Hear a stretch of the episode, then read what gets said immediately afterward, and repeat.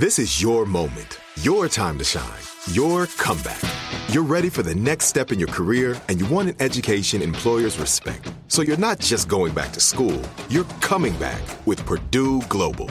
Backed by Purdue University, one of the nation's most respected public universities, Purdue Global is built for people who bring their life experience into the online classroom. Purdue Global, Purdue's online university for working adults. Start your comeback today at purdueglobal.edu. Had enough of those supplements that leave you feeling nothing? Cymbiotika is your solution to great tasting, all natural supplements that actually work. Crafted with premium plant based ingredients, their products have no seed oils, fillers, or toxins. Try them out and actually feel the difference today. Visit Cymbiotika.com and use code IHEART for 15% off plus free shipping on your subscription order. Again, that's 15% off plus free shipping on your subscription order. Go to Cymbiotika.com. C Y M B I O T I K A.com. When you buy Kroger brand products, you feel like you're winning. That's because they offer proven quality at lower than low prices. In fact, we guarantee that you and your family will love how Kroger brand products taste, or you get your money back. So next time you're shopping for the family, look for delicious Kroger brand products because they'll make you all feel like you're winning. Shop now, in store, or online. Kroger, fresh for everyone. Hey guys, thanks for listening to Breaking Points with Krystal and Saagar. We're going to be totally upfront with you. We took a big risk going independent. To make this work, we need your support to beat the corporate media. CNN, Fox, MSNBC, they are ripping this country apart. They are making millions of dollars doing it. To help support our mission of making all of us hate each other less, hate the corrupt ruling class more, support the show. Become a Breaking Points premium member today, where you get to watch and listen to the entire show ad free and uncut an hour early before everyone else. You get to hear our reactions to each other's monologues. You get to participate in weekly Ask Me Anythings. And you don't need to hear our annoying voices pitching you like I am right now. So what are you waiting for? Go to breakingpoints.com, become a premium member today, which is available in the show notes. Enjoy the show, guys.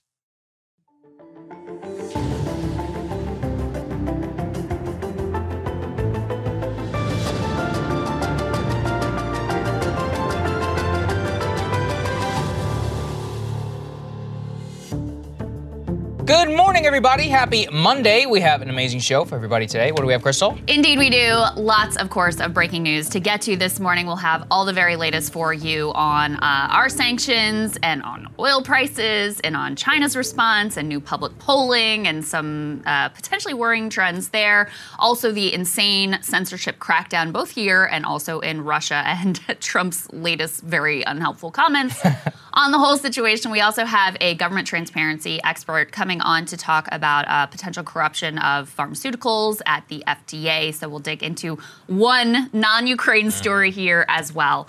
Um, but we have to start, of course, with the war in Ukraine and the very latest that we can glean, which is happening on the ground.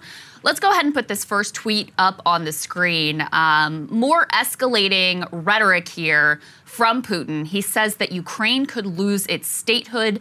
The whole tweet says Russia's dictator Vladimir Putin said that if Ukraine, quote, continues to behave in the same way, mm. that will bring into question the future of its statehood. That during a meeting broadcast on TV, there were some additional uh, eyebrow raising comments that we'll get to later as well from Putin about you know, who he considers to be combatants that are sanctions or he considers to be an act of war. So a lot of escalating rhetoric there. Uh, one of the worrying situations that we were tracking over the weekend is that there was fighting very close to a large nuclear plant. Let's go ahead and put this tear sheet up on the screen. Thankfully, uh, things did not go completely sideways here. There was no nuclear meltdown, but the uh, basic idea is that Russia is trying to take control of these power plants, especially the nuclear power plants, because this is how much of Ukraine gets their energy, so that they can have control over the electric grid. Exactly. Um, there were fires nearby that had people extremely concerned. Turns out the fires and the shelling was of a building on the site, but not actually the nuclear reactor. Now you have this very strange situation where uh, the power plant is actually still being run by Ukrainians, but the Russians are in charge. This is similar to the dynamic that we saw already at Chernobyl. Yeah, I mean, I want to be clear here. This is an outrageous act. I mean, beyond also just the civilian targets, Russia is supposed to be a responsible nuclear power. Attacking a nuclear power plant is an explicit violation of the IAEA, of which Russia loves to talk about, especially whenever it comes to the Iranian nuclear deal, something which we would love to see in terms of compliance. And this is the issue, which is that by attacking this plant, they were trying to take out 25% of the power that the entire country gets from this power plant. And they are risking a serious escalation here in terms of what that means. Already, IAEA inspectors and others had said that the Russians have not allowed them in order to have any communication or have any inspection of the plant. And this is outrageously dangerous. Now, look, I just did a whole monologue on how nuclear power is safe, effective, and all that. And all of that remains true. But attacking a nuclear reactor with shelling and weapons seems bad. Uh, I, will go ahead and just say that for the record. It just goes to show you the tactics that they're willing to use. That's here. right. And how dangerous this really was. Because yeah. even if, you know, the intent was just to take control of the plant right. and we're just going to show, like, to the side of the nuclear reactor, this other building that's on, this, on the site – obviously you're creating an extraordinarily dangerous situation and not just for the ukrainian population for but the for their too. own population yeah. as well and for the entire region. So um, that was something that people were watching with a lot of obvious concern. And it was crazy too because there was actually a live stream. Did you see this? Of yes, some of the fighting did, yeah, while it was going on and you had tens of thousands of right. people watching some of the fighting unfold in real time. Um, big picture let's go ahead and put the battle map that we have up on the screen from sim this is the same map we've been showing you over days. There really hasn't been a whole lot of movement in terms of Russian advances. In fact, you know, they've been trying to make their way to Odessa, a key strategic uh, port city on the Black Sea. They have been at the very least held back, and there are some reports that they have actually been pushed further back from their positions in one of the cities that is en route there between Mariupol and uh, Odessa. At the same time, the situation in Mariupol is really quite dire. Those are the reports from the ground. Of course, that city has undergone quite a lot of shelling. It also is uh, under siege, and so they don't have heat, they don't have electricity, they don't have water. It is still very, very cold in Ukraine this type of time of year. So civilians there are really suffering. And let's put this next piece up on the screen very murky, to be honest with you, what happened here. So, Ukrainian officials are saying that uh, we do know there was a ceasefire that was agreed to, a temporary ceasefire, in order to establish humanitarian corridors to try to allow civilians from Mariupol to evacuate. That ceasefire quickly collapsed. Ukrainian officials are saying that Russians were shelling uh, civilians, creating a very dangerous situation there. Russians are saying that Ukrainians were using people as human shields. And I do want to say, uh, late yesterday, and not in time to be able to pull the element, but even our own uh, defense officials are saying they were unable to corroborate the claims from the Ukrainians that Russians were violating the ceasefire. So, very murky exactly what happened to cause that temporary ceasefire to collapse and allow civilians to evacuate. But we do know that uh, they were unable to establish those humanitarian corridors and be able to get people out. At the same time, uh, the UN Human Rights Office is saying that at least 351 civilians have been confirmed killed in the conflict. It is likely more than that. Um, that's just the numbers that they are able to count right yeah, now. Yeah, it's very likely. And look, I mean, we have no idea about the humanitarian corridor. The fog of war makes it so that it's very difficult to discern. I watch a lot of this happen in Syria, and I can tell you that there was a lot of blame to go around on many sides. And unfortunately, there's a lot of currency to be made, both in terms of the other person violated it, and oftentimes they can be used for military advantage. All we know is that it's hell on earth for the people who are actually involved. So let's go ahead and put this video up on the screen. I'll talk a little bit over it. But this just shows you what this is what a supposed humanitarian corridor is supposed to look like during the evacuation evacuation. This was in the city of Irpin. Now, this comes from an account claiming that it was Russians shelling. Again, we do not know exactly what it was. All we can say is that's a beautiful city that is now on fire in the middle of what's supposed to be a humanitarian evacuation. And that's just the civilians that are always who are the number one people we should really be thinking about here in this conflict. We did have some breaking news, Krystal, this morning. Uh, gone ahead and verified it from the Kremlin spokesperson. So I'm going to go ahead and read this to you. It's breaking literally as we're doing the show, which is that Dmitry Peskov, the spokesperson for the Kremlin, says three demands for which Russia will, quote, stop its military action in a moment. In a moment is what he says if Russia, if Ukraine meets these demands. So let's go ahead. Quote, Russia told Ukraine it could halt the operation, quote, at any moment if Kiev meets Russian conditions. Ukraine must recognize Crimea as Russian, as well as the independence of the DNR and the LNR, the Donetsk and the Luhansk People's Republics, which are there in the eastern separatist regions. That was one of the pretexts for why this operation started in the first place. Finally, it says that Ukraine must amend its constitution and renounce its claim to join any bloc in a reference to both the European Union and the NATO alliance. Now, the one thing I do want to be clear here is that it's unclear currently whether the quote unquote demilitarization aspect remains on the table. So there is a report from the largest Eastern media company that before issuing this demand, Krystal, Dmitry Peskov, the Kremlin spokesman, had already said that Russia will complete demilitarization of Ukraine. So the first two, I think you and I could probably see some sort of deal on that happening. Amending the Constitution saying, look, we're not going to join the EU. We're we're not going to join NATO as long as you guys go ahead and pull out. Sure, even Crimea and you know the DNR and the L. There's some quibbles to be had on where exactly the front line and all of that might happen, but the demilitarization aspect, especially after literally getting invaded yeah, a as a country, it's not going to happen. That's a non-starter. There was, I just want to say this, and this was yeah. a report out there that this is from Christo says He says that two persons close to the Ukraine Russian negotiations tell him that Russia proposed that Zelensky could refa- remain the pro forma president, but that Russia would get to choose who the prime minister was. So they're also indicating behind the scenes that they would have, they're like, okay, you might be able to say, but you would have no power, but we would really Our guy's run. gonna really the run government. the show. And that pairs with the thing that we first put up there that Putin said that Ukraine could, quote, lose its statehood. So the demands in English that are being put out seem seem relatively reasonable. Behind the scenes, there are still some demands which could be complete non-starters for this uh. Yeah, and that's Yeah. what's really important Yeah. because if it was just, I mean, this sound, may sound horrible, but the reality is where things stand today. If it was, hey, we're going to give you Crimea, which is Right. effectively already done. It literally was We're going to give you the separatist republics and we'll figure out the lines and we're going to agree and put it in the Constitution. We're not joining any bloc. You take that deal all day long. Mm-hmm. That's a best If they actually leave too. That's Yes, it. a hundred- absolutely, 100%. I mean, if that's really an actual deal on the table.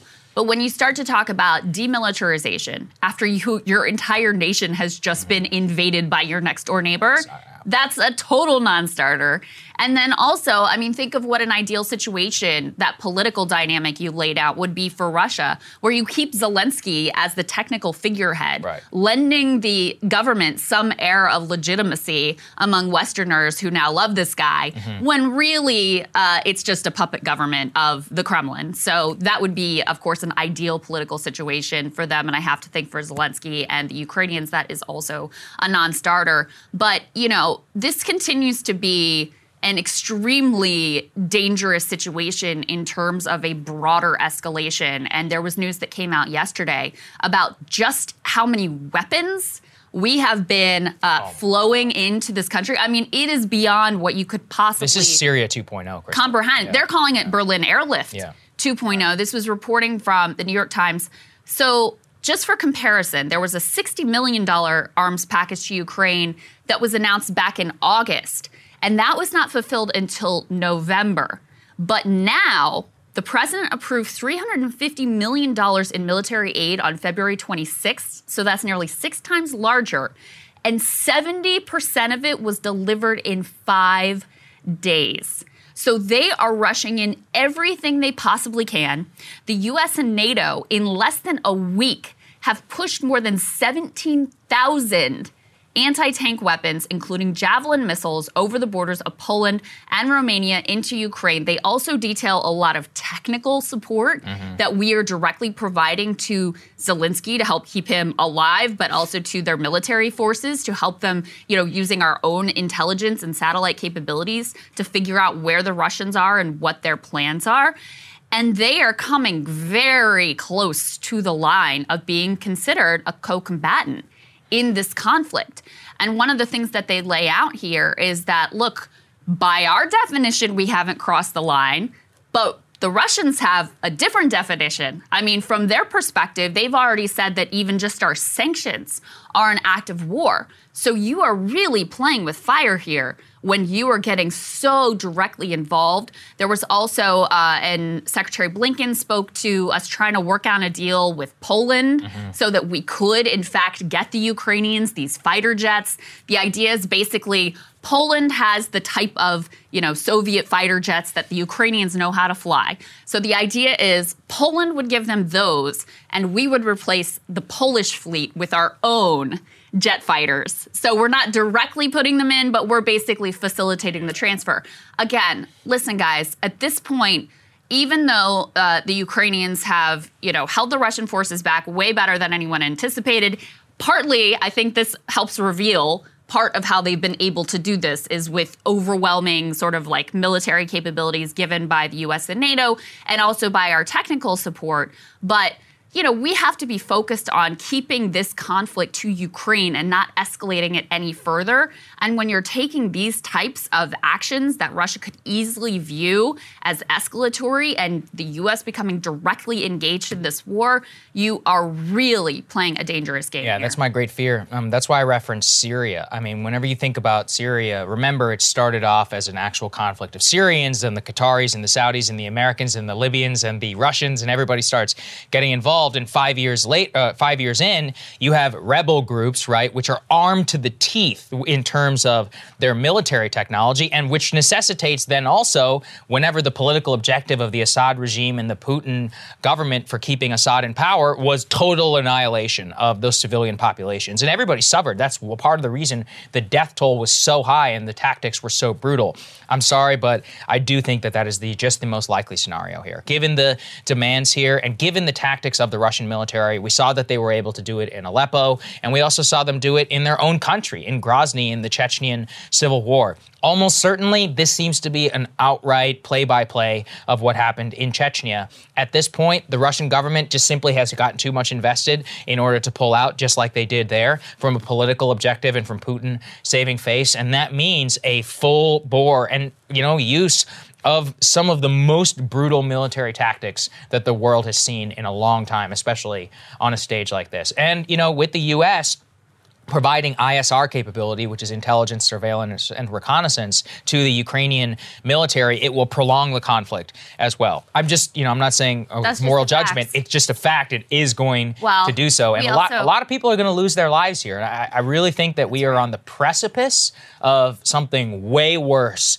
than what we've already seen the history of warfare and particularly of the main actor in this Russian military shows us that, that what is actually possible. A lot of analysts yeah. are basically preparing, have the expectation that this is going to be a long, grinding conflict yeah. that, you know, eventually the Russians with their military superiority and their larger amount of resources brought to bear. There's also reports that they're actually recruit, recruiting Syrian fighters wh- who are knowledgeable in urban right. warfare to help them take the city of Kiev. That eventually they will be able to take over the regions that they want to, and specifically the capital city of Kiev. And so you'll have this long going conflict with a guerrilla insurgency, much like what they faced again in Afghanistan. And we also have the lesson of history of what happened when we armed that resistance to the teeth.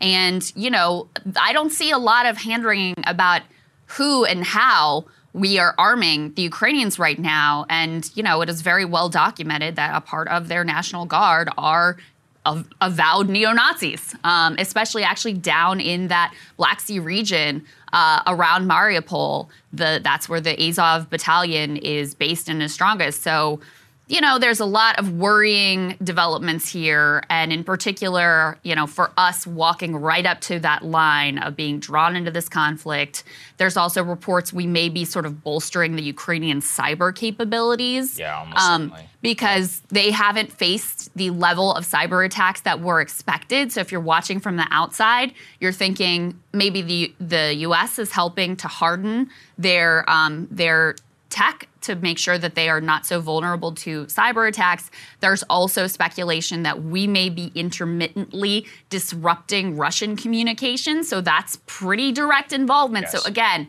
these this is a very, very dangerous posture for the US to be taking. And even though the Biden administration has been very clear about no boots on the ground, you know, if Russia views us as a party to this conflict and strikes some of our facilities, kills any of our people? I mean, the way that we could get brought in, do you think that people wouldn't flip on a dime if there was that kind of provocation? Yeah. Of course they would. What you're outlining is why we need great care whenever we consider this. There's a big difference between Javelin anti tank missiles and then using the U.S. military to disrupt Russian communications, right? Yeah. One is an act of actual, like, cyber war. Yeah. The second one is on these Polish jets. I'm sorry, I do not think that a, significant, uh, you know, a small handful of Ukraine, former Russian jets that the Poles have is going to make a significant difference in the air war over Ukraine. And that is a direct facilitation by a NATO ally of something which is just constitutionally different. I mean, in terms of its makeup, in jets versus missiles and planes. It may sound foolish, but whenever you have planes like that with that with that kill Russian soldiers or shoot down Russian planes, it is a level of escalation in the level of aid. And it's all also in the beholder, in the eye of the beholder. What do they consider to be a matter of escalation? Right now in rhetoric that they are saying, you know, anybody who facilitates these types of things itself is considered a co-combatant. They can say that. Are they going to do anything about that? Obviously, those are two different things. So we need to take great care in the level of aid that we do uh, go ahead and give, and also to make sure it doesn't come back to bite us in the future. Yeah. And all you know, eh, we have to take great care and also not feeding what the Russian narrative is in terms of funding groups which they say that this is all about in the first place. So this is all in the interest of we want peace and we want less loss of life and in the past, it shows us that being lacking in consideration can make the conflict actually go much, much longer, which you know is terrible for everybody. Yeah, indeed. Okay, let's go ahead and move on here to the oil front, and obviously this is something which is d- very important, funding the Russian war machine. Here at home, though, it has huge political consequences. Let's go ahead and put this up there on the screen, which is that the national average in the United States for a gallon of gas is already four dollars a gallon. That's the highest price at the pump since 2000. 2008. It actually went higher than I possibly expected, Krystal. And the uh, price of Brent crude for a barrel is currently $136, which is, you know, 150 is considered a catastrophe. So we're already on our way to some record high gas prices. A national average of $5. I said 450 previously. Uh, we could see it soon. I didn't expect four this quickly. I think five is now very much on the table. Um, in, in next month, I watched over the weekend every day as the price continued to increase at the pump um, which is really just a catastrophe for major working class Americans. So obviously, this is going to go ahead and ignite a massive fight here at home over banning Russian oil. So this is the big fight with the United States and its allies because we actually do not import that much Russian crude oil. So I went ahead and checked this morning, it's about 3% of imports. Some estimates it's 10%. That being said, it's not going to have a major impact, at least here at home, although 10%, you know, still a decent amount. When you're paying $4 a gallon, any, any little scrap helps. But where it is going to have the biggest effect is Europe and China. So Europe and China take 85% of Russia's crude oil exports. Europe, in particular, exporting or importing nearly as much as China, with millions and millions of barrels per day that are imported to that country. So this is go- if there is a ban, it is going to have a massive supply shock. And that is currently what is being uh, considered by the European Union, the U.S. allies, and the United States. Secretary of State Antony Blinken was talking about this over the weekend. Let's take a listen. Hmm. We're, uh, we're, we're adding to uh, the sanctions virtually every day. We're doing it in coordination with Europeans. When there's a difference between us, if there's a, a, a, loophole on one side or the other, we're closing it. That's part of the work that I was doing here. And when it comes to oil, Russian oil, um, I was on the phone yesterday with the, the president and other members of the cabinet uh, on exactly uh, this subject. And we are now talking uh, to our European partners and allies to look uh, in a coordinated way uh, at the uh, prospect of banning the import of Russian oil uh, while making sure that there is uh, still an appropriate supply of oil on, on world markets. That's a very active discussion as we speak.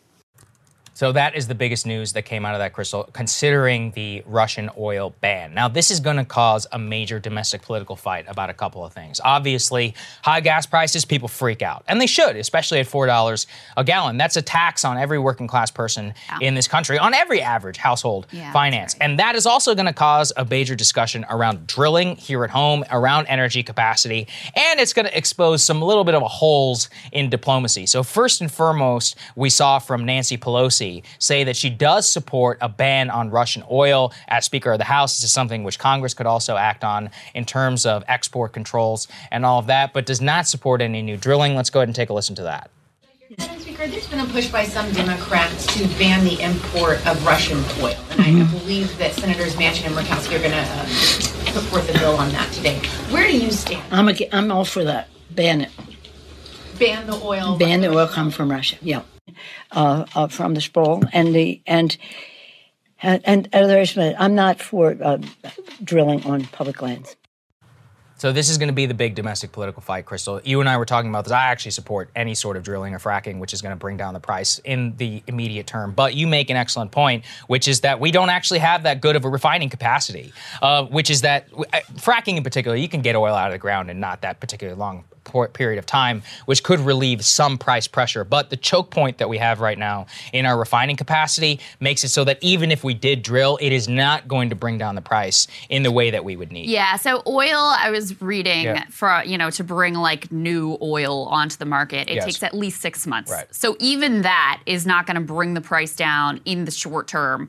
Um, in addition I mean, there's kind of this narrative because of some of Biden's rhetoric around climate that he's reduced the amount of drilling. He actually hasn't. Mm-hmm. They went through with the largest sale of public lands, 80 million acres in the Gulf of Mexico during his term. So if more fracking and more drilling was going to be our, you know, key to uh, low, stable prices, we would already have them because we've had administration after administration who has had exactly that policy. So that's why I actually um, agree with the idea that what we should be focused on is, and we're going to talk about mm-hmm. some of these other deals around the world. We're talking to the Venezuelans, which is very interesting. We'll get to that. Potentially yeah. Iran, yeah. the yeah. nuclear deals on the table. Uh, they're also talking to Saudi, which I think that part is insane. Like, if you're doing this for humanitarian reasons, the Saudis are currently, with our help, perpetrating the worst humanitarian crisis on the entire planet.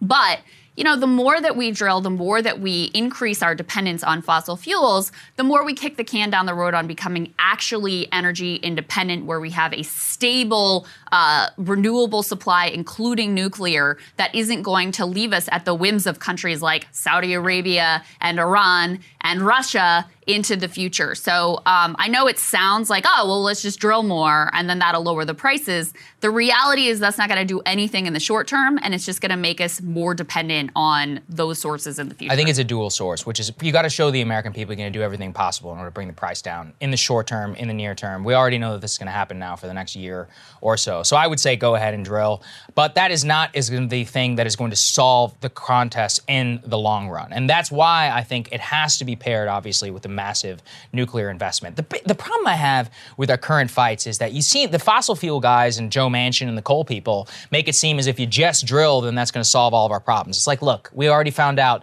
that's not the word. It We've works. been going down that we path have for a global, time, We have a global path. It's not like you know natural gas and fracking doesn't bring down carbon emissions by 50%. But what if I told you there's this technology that has four to five percent of natural gas? It would be a shocker in order to find that out. Now on the diplomacy side, this is another reason why we need to wane ourselves off of this. Let's go ahead and put this up there on the screen, which is that American officials are traveling to Venezuela, a Russian ally. The reason why is that they want the Venezuelans to pump oil and they want to buy some of that oil. The reason that it matters is that we had not even recognized the Maduro regime as legitimate over the government of Venezuela, and there have been all sorts of sanctions that have been put into Juan place. Guaido. That's right. We were pretending that Juan Guaido, the, I forget what it was like, the speaker, what, yeah. whatever. Mm-hmm Uh, we said that he was the president of that country, but now that we need the oil, we're like, okay, Venezuela, let's start pumping and let's get some of this here into the U.S. Also, last night there's a consideration of breaking news from Axios that the Saudi or the U.S. is considering deploying uh, some diplomats to Saudi Arabia, specifically to try and shore up relations with MBS to get them to pump more oil to relieve price pressure as well. MBS has been playing footsie and really playing his hand. Re- most recently, I saw him talking about pulling U.S. money out of the United States and about, you know, very openly kind of acknowledging that he's screwing with our domestic politics mm-hmm. in terms of oil production. And the reason why is right now they have the most leverage over us humanly possible. Part of the reason why the Biden administration wanted to take a stand against Saudi Arabia on the Jamal Khashoggi killing, but you know, Yemen and other things like that, and now making it so that we're going to have to go beg them hat in hand. And it just exposes, like you said, which is that, okay, to punish the Russians, well, now we have to go hat in hand to the Saudis and the Venezuelans. It's like pick your poison. Oh, you know, we have Venezuela, Iran. Uh, what is it? We have uh, Saudi Arabia. There are other, you know, in terms of the other countries that pump oil. Not a lot of them particularly great U.S. allies. This is why it has to be paired, I think, these diplomatic efforts, but also you have to show America that you're trying to do something to drop the price of gas. In the long run, you have to sell it with some sort of, we can never, I mean, uh, we need a speech from the president being like, we can never let this happen again. Yeah, let's go we- ahead. We need to never invest. be in this situation Exactly. again. So let's let's do everything in our possible power in the sh- next year or two to bring the price down. And in the long run, we are making sure that this will never ever happen to America and its allies. I think we're in for a real crunch. I think this is going to be a massive, massive economic impact in terms of the lost dollars that were going to be spent otherwise. Yeah. I mean, gas is a relatively inelastic product. You have to drive. Most people do. They may may decrease in the short term, but you know, we found out in 2008, 2009, most people did not reduce the amount of driving that they did. They just had to curtail spending in other areas of their lives. There's a lot to say about Yeah. this, and I'm sure this is a topic we're going to continue Oh, Oh, to talk a lot That's a about. lot. With regards to Venezuela, I mean, I don't support the the sanctions that we have on them anyway, which are causing help contributing to the misery of the population there. Just as I think that we've gone too far with the sanctions against Russia that are causing misery among the Russian population. It's also you know, some of the demands um, that we have in this negotiation are sort of amusing and show how uh, bad our policy towards Venezuela has been with regard to the whole like Juan Guaido coup attempt situation. Part of what we're demanding is the release of some of the Green Beret, former Green Beret, I should be clear, commandos who were down there thinking that they were involved somehow in the coup. I forgot. About You remember this. all Yeah, that? yeah, Yeah. So that's part This of is all in a very back part In order to re to lift the sanctions and reestablish relations and all of that, um, that's one of our demands. Is Yes. like we want our Green Beret commandos that were running around causing trouble in your country back. Um, but I think it's also important to note that right now the latest polling says 80% of Americans support banning Russian oil. Mm-hmm. Um, now, I would also say that people can be very unreliable on uh, issue polling and support, in theory, the idea of banning Russian oil, but then very much not support when they go to the gas pump and it costs $5 a gallon. 550 or something Yeah. like that. Yeah, So, just wait. You know, I think you see you see a huge bipartisan push right now. Marco Rubio also in favor. You see a huge bipartisan effort of like, let's go all the way and let's ban Russian oil um, because they see that broad public support. But again, just because the support is there for the idea in theory does not mean that when people who are already really stretched with inflation and struggling to be able to make rent, make mortgage payments, put food on the table, keep body and soul together, those costs are going to take a big chunk out of the American public. And, you know, I think there will be a political price to pay for that. There's just no question about it. I mean, that's the way it goes when you look at history.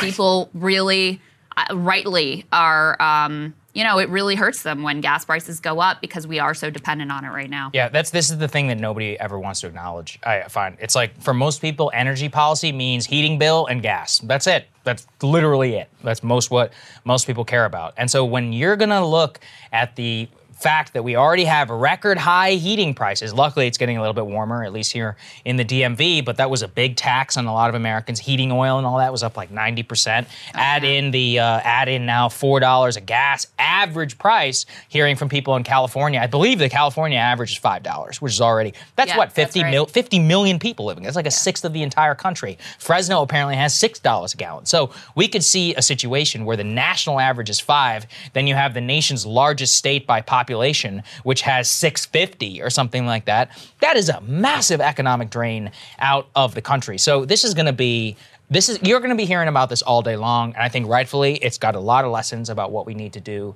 in the future and especially about how we run our policy. But most importantly it's going to have an impact geopolitically because i do think that they are probably going to go ahead and go through with this and they're not thinking through the consequences. All of us are going to be paying a lot more for gas in the near term if they do go ahead and ban this because remember even if we don't import that much Russian oil, oil is a global market and the price of barrel contributes to the price at pump. So whenever our oil is sold out into the global market, it's priced by everybody, not necessarily by US demand, although there is some impact there. So Yeah. just think about that uh, whenever we're thinking about what exactly to do and more and in terms of the sanctions because this is one of those could, that could have a significant impact here at home and on our own country's domestic politics. What I saw is roughly 50% of the price at the gas pump is determined by the price per go. barrel on the Right. global commodities market. Right. So the fact that we don't personally import that much Russian oil doesn't mean that you won't be affected. exactly. All right. Um, there was one, you know, other story that we wanted to to track here in terms of breaking news. Let's go ahead and put this first piece up on the screen. There continue to be um, widespread protests in Russia against the war. Um, it's really quite remarkable. Uh, an independent tracker here says that more than 4,300 people were arrested over the weekend at anti war protests. These occurred uh, in cities really across the country. Uh, 21 Russian cities, they say here. I saw numbers as high as 53 different cities where anti war protests have erupted since Russia's invasion of Ukraine. Of course, these individuals know they're going to face arrest. I actually talked to uh, one person in Russia who said his boyfriend had been arrested and they had been involved in activism before. They weren't too fearful about it. They said, right now, like, you're going to spend a night in jail, you're going to get a fine. But they were more fearful of what may be coming down the road if this sort of opposition and dissent continues. And you already see some of those more aggressive actions being taken. Let's go ahead and put this next piece up on the screen. So, Russia is cracking down on um, information, period. uh, we've got them banning Facebook, they're restricting Twitter. I saw also, and this is kind of noteworthy because of TikTok's connections to China, but TikTok has stopped allowing Russians to upload new content. That's right. So, what does this mean? I mean, this makes it even more difficult in order to organize protests and take collective action. We're going to talk in the censorship block as well about the um, crackdowns on any kind of independent media, including threatening up to 15 years of jail time for spreading, quote, fake news another one of our terms to come back uh, to bite us here. But, you know, it's just extraordinary to see the number of people who are willing to risk their freedom in order to push back against this war. And I think we have to uh, we have to really acknowledge how courageous that ultimately is. There's no way of knowing what public sentiment is, you know, what percent on which side. It's very hard to have reliable polling out of Russia. There are some polls that are sort of state affiliated that indicate that Putin's approval rating has gone up since the invasion. Again, there's no way to know whether that is the case, but it's extraordinary to see this number of people in the streets. The last thing I wanted to note as an update to the sort of, you know, backlash among Russian society is apparently uh, Anton Dolin, one of Russia's best known film critics, just said, uh, There's no more Russia. We are suffering a catastrophe. No, not an economic or political one. This is a moral catastrophe. And he announced his departure from the country. And that's another thing that's being tracked is the number of people who were just leaving Russia, who have the means, who are sort of, you know, the global citizen types who are saying, we're out of here. The most cosmopolitan. Yeah, so they could definitely be facing, you know, a brain drain of those type of people. Those people are all definitely going to leave. I mean, this is, yeah, look, it's a catastrophe for the Russians. I do want to temper expectations, like you said. Yeah. Currently, there have been tracked, I think 7,300 protesters have been put in prison. That's not that many whenever you consider the population of Russia. And Putin is broadly popular in Russia. We don't know how popular. You know, they claim 80%. It's probably more like 60, maybe 55. That's still actually pretty significant uh, you consider that. How this is all being messaged to the Russian public, I mean, how are they going to know? You know, somebody I was listening to recently, the U.S., pro- the propaganda by the Russians against the U.S. and the West and the Allies on their own population over the last 15 years has been so remarkable that it's difficult for us to understand that they live in a totally separate reality from us. And I'm not saying they're stupid or whatever. They have legitimate grievances with the West, and you know they all suffered the 1990s economic sanctions. And actually, most recently, Soviet nostalgia has been going up in Russia amongst the youth. So people need to understand the hmm, domestic political conditions over what's happening there. And in that context, why a war in an operation like this, especially if you control the information environment like the Russians do, well, you're probably going to see at least some support. I still think the most potent weapon against Putin's regime are going to be the body bags that are coming home. They already have acknowledged 500 dead. We have no idea what the real number is. It's probably more like 1,500 to 2,000. They only lost, what, 15,000 people in the Soviet Union and, during Afghanistan. That caused a domestic political backlash. And when you have, you know, moms who lost their sons, they're not going to shut up. You can try, but they're going to talk whenever they go out or whenever, you know, they're talking to their friends. And those whisper networks are part of what brought down the Soviet Union and part in terms of confidence within the regime. So the more people die and you can't keep death from people's relatives at least for too long, that's going to have an impact, I think, there at home. People, you can't ignore coffins that are coming back. Potentially, Yeah. yeah, potentially. Um, you know, it it really is hard to wrap your head around the information ecosystem that they're experiencing. And again, some of it they have a legitimate point. I mean, when they say like, "Oh, the U.S." casually invaded a sovereign nation of Iraq and made up this fantastical story about WMDs, they didn't get sanctioned. Their people weren't punished. Right. And so even the New York Times was reporting that there was some segment of the population that because our sanctions were so broad and so indiscriminate, it was pushing them more towards the Kremlin narrative. Because then you have, you know, when this war came, sort of came out of nowhere from their perspective, where they were sold, oh, this is a peacekeeping mission and we're just focused on these eastern separatist regions. And then now you're getting word that there's this broader, they call it special military operation, mm-hmm. not allowed to call it a war or an invasion, but special military operation that happens to be across the entire country.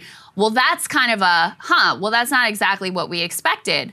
But now, when you have, you know, a very familiar villain here in the West, blanket push- punishing ordinary Russian citizens in a way that they can rightly point out is hypocritical based on our own behavior, that does help to push people potentially towards the Kremlin's narrative on this. So Yeah. I just think it's important to highlight these individuals, not because I really expect it to have a big mm-hmm. impact on the government, but because I think their bravery and their uh, moral fortitude here is really commendable and you know worthy of us taking a minute to take a look at. Hundred percent. I mean, you stand up to a regime like this, it really means something. Let's let's continue with this thread then in the next block because this matters a lot in terms of the sanctions and how it's changing the entire geopolitical world potentially. Let's go ahead and put this up there on the screen in the way that Putin is viewing the sanctions. He has said in a speech over the weekend that the Western sanctions on Russia are tantamount, quote, to a declaration of war. That's a direct quote. And threatened Ukraine with loss of statehoods if its leaders continue to resist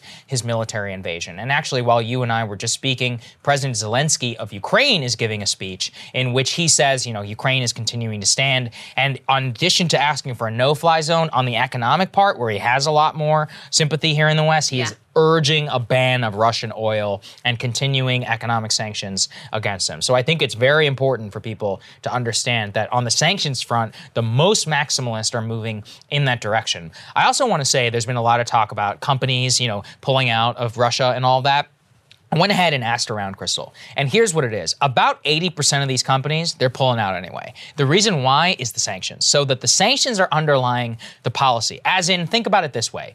If you have the sanctions that we currently have and you're doing business in Russia, well, you can't wire any money from there to here. So then you're like, okay, what do I do? Well, what I do is I just use the PR of saying we're pulling out of Mm-hmm. Russia before I'm forced to say we literally are unable to do, do business, business. there. Yeah. So it's more. It may look like Wait, a lot of virtue singling. aren't doing this Yeah, yeah. some virtuous Right. desire I just want people to know uphold human rights. Right. I can't believe it. I just want people to know uh, that most of these companies are not doing this out of the goodness of their heart. I went ahead and asked around people in the Treasury Department, and they were like, "Oh yeah, these people don't care." I'm like, "They're doing it because we're forcing them to do it." So Yeah. that's clear. It's mostly an action of government policy. That doesn't erase some of the most excesses, which we'll get to later in the show. The most significant one, though, and this is almost again from what I hear, a result of sanctions. Let's put this up there on the screen, which is that Visa and Mastercard, which process the vast majority of transactions across, you know, the planet,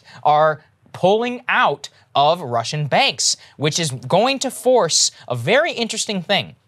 Russian banks are now having to switch to the Chinese card system UnionPay, the second largest and fastest growing global credit card network. Now, this is a financial bifurcation that we have really never seen before. China has set up an alternative financial system in their country through Alipay, through Didi, and all so many of the companies that they have there, which integrates very you know, cleanly in their social credit system. Uh, they don't really have a lot of cash over there. A lot of it is online because that way the government can control all of it. Well, that matters though, because that alternative payment system is totally and completely, quote unquote, sanctions proof from our reach because they built it from the ground up from the 1990s. So now Russian banks are turning to this Chinese led financial architecture, which is absent from any ability of us in order to sanction it. This geopolitically is a significant development because the fact that the US controls kind of the rails of the global financial system is what makes our sanctions so potent against the rest of the world. You can ask Venezuela and Iran and any other country that has US sanctions about how exactly that goes and how easy it is in order to find somebody to do something as basic as, you know, process your credit card. Yeah. You- these are things that you think are immutable, but in fact can be pulled out by America. Well, as Balaji Srinivasan points out, let's put this up there on the screen.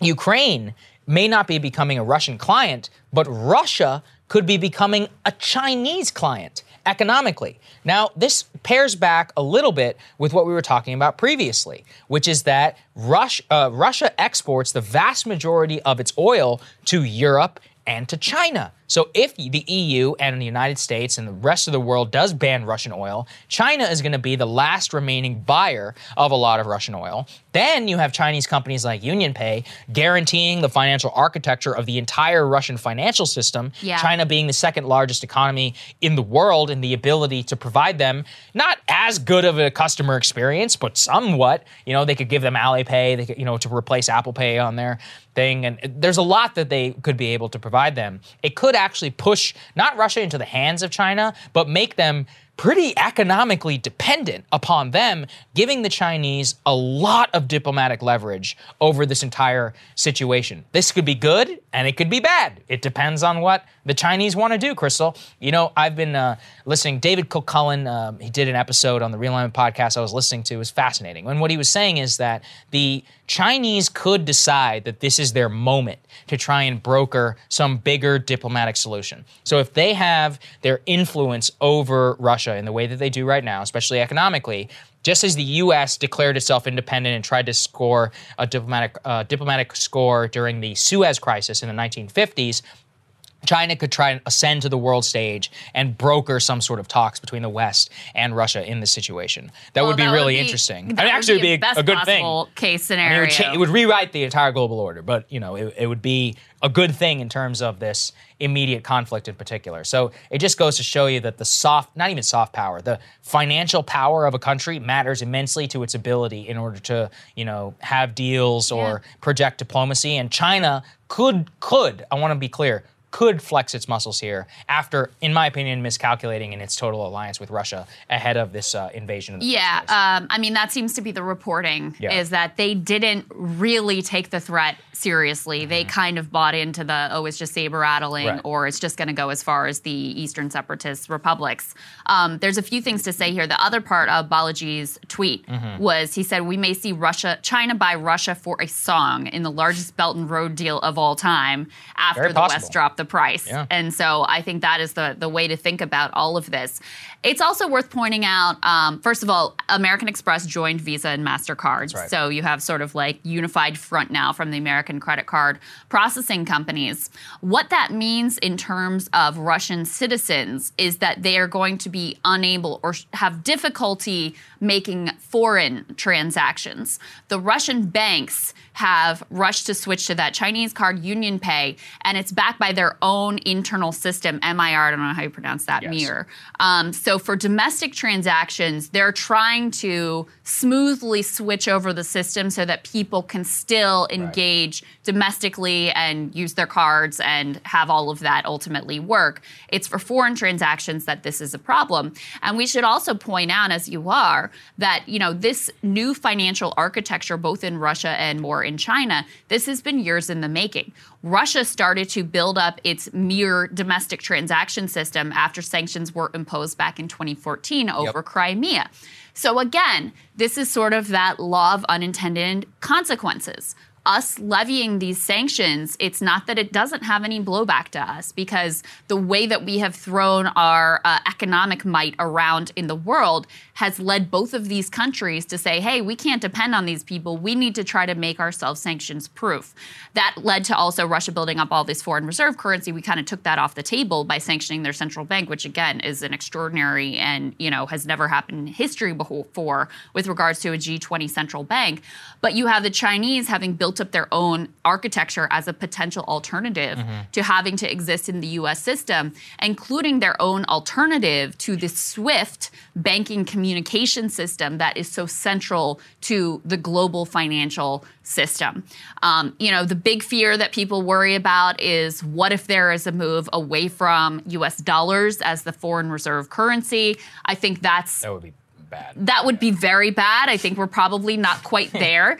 But, you know, the more that we sort of use these types of measures, the more that we create an incentive for countries to protect themselves by having this alternative architecture ready to go. And we are seeing that play out right now in real time in Russia. Yeah, and we'll end with this an interesting report from the Wall Street Journal. Let's put this up there on the screen, which is that China had went ahead and declared that its friendship with Russia had quote no limits.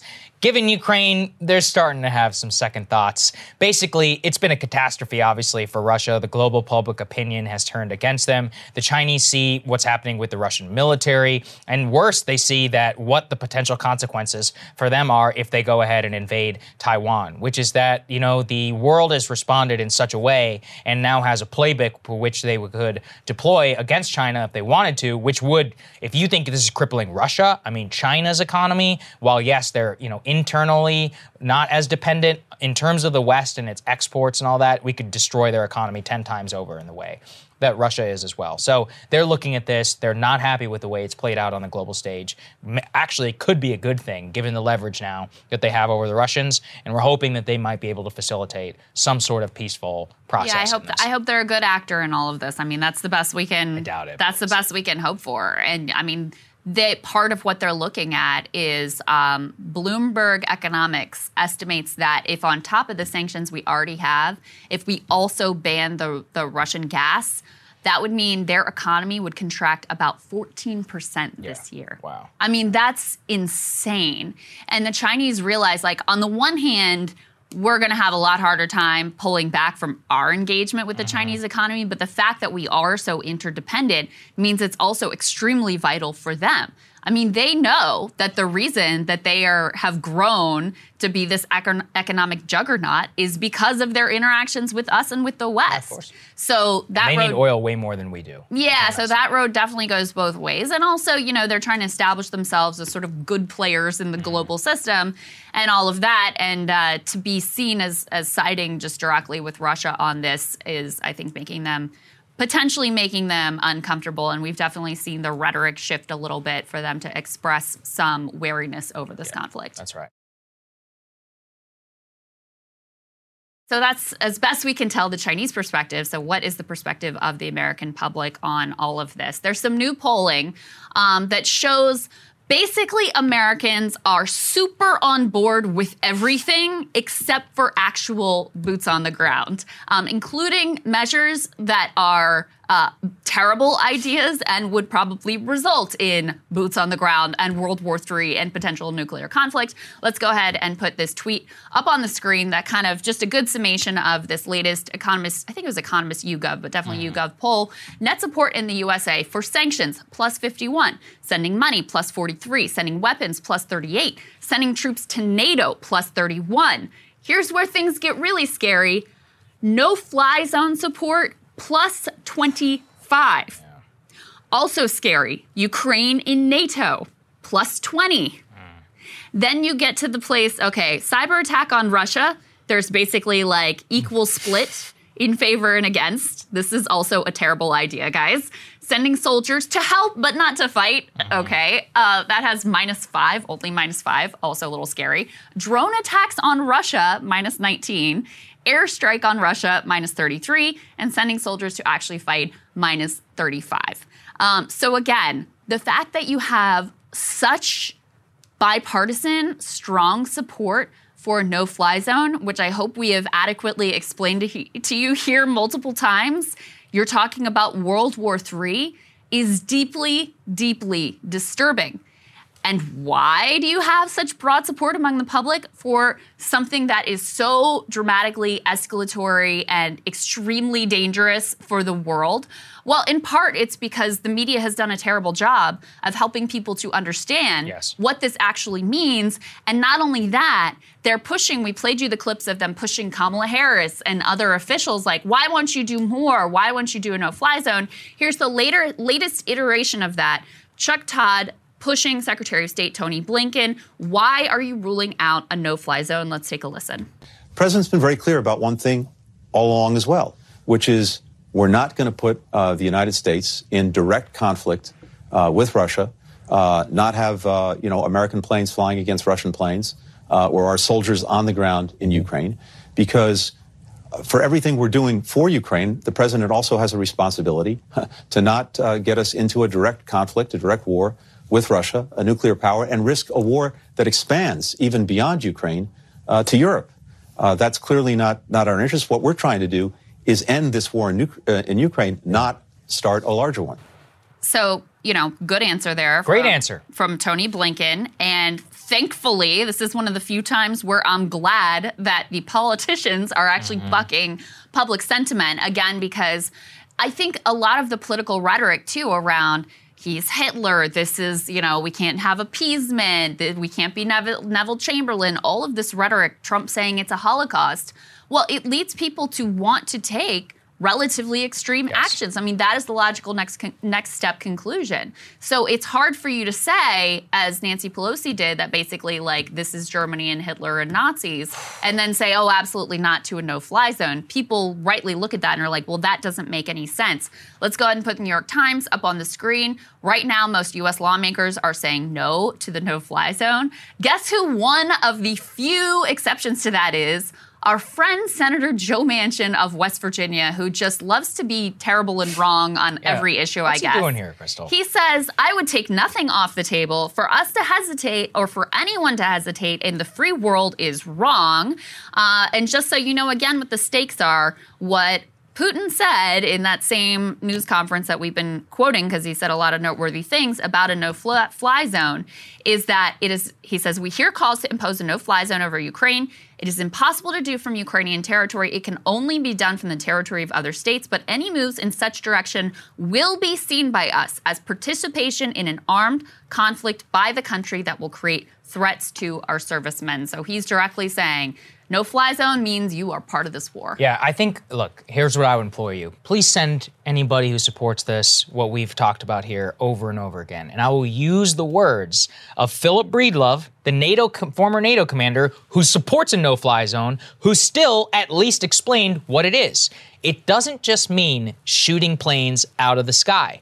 It also means that if Russia retaliates against our jets, that we would then have to take offensive action against their air defense systems inside of Russia. And then after we do that, that the Russians would have to take action against our jets, which are outside of Ukraine in NATO territory, which means that you have now created a situation where just in a span of a few days, they have a full blown hot war between the NATO alliance and Russia, in which the consequences and the chances of going nuclear are at what, 50%? I would say higher, personally, uh, based upon what I've read about Russian military doctrine. Another thing I do want to say which is very important for everybody at home in terms of the idiocy, uh, which didn't make it in the show, but we saw Lindsey Graham out there, oh, you know, calling for the oh. assassination of Putin, oh saying, God. "Oh, we need to see, you know, who is the Brutus uh, in Russia." First of all, read the second half of Julius Caesar there, okay? Find out exactly what happens. but in terms of what that means, Russian military doctrine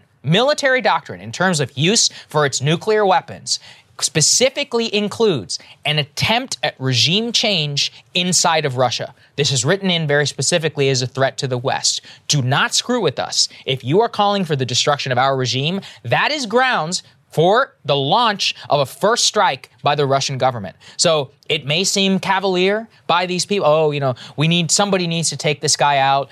Talk of a no-fly zone, beating the chest. I posted about it. Some people were like, "Well, is he wrong?" Well, yeah, actually, he is wrong because here's why if we are seen to be engaging at this at any level in the US government, it feeds paranoia in the Russian government, increases the likelihood of a nuclear confrontation, and worse, what it really does show you is that we are slow walking ourselves in a public that does not understand these consequences. We have to use real rhetoric. No fly zone means war with Russia. It's inevitable. It is a fait accompli.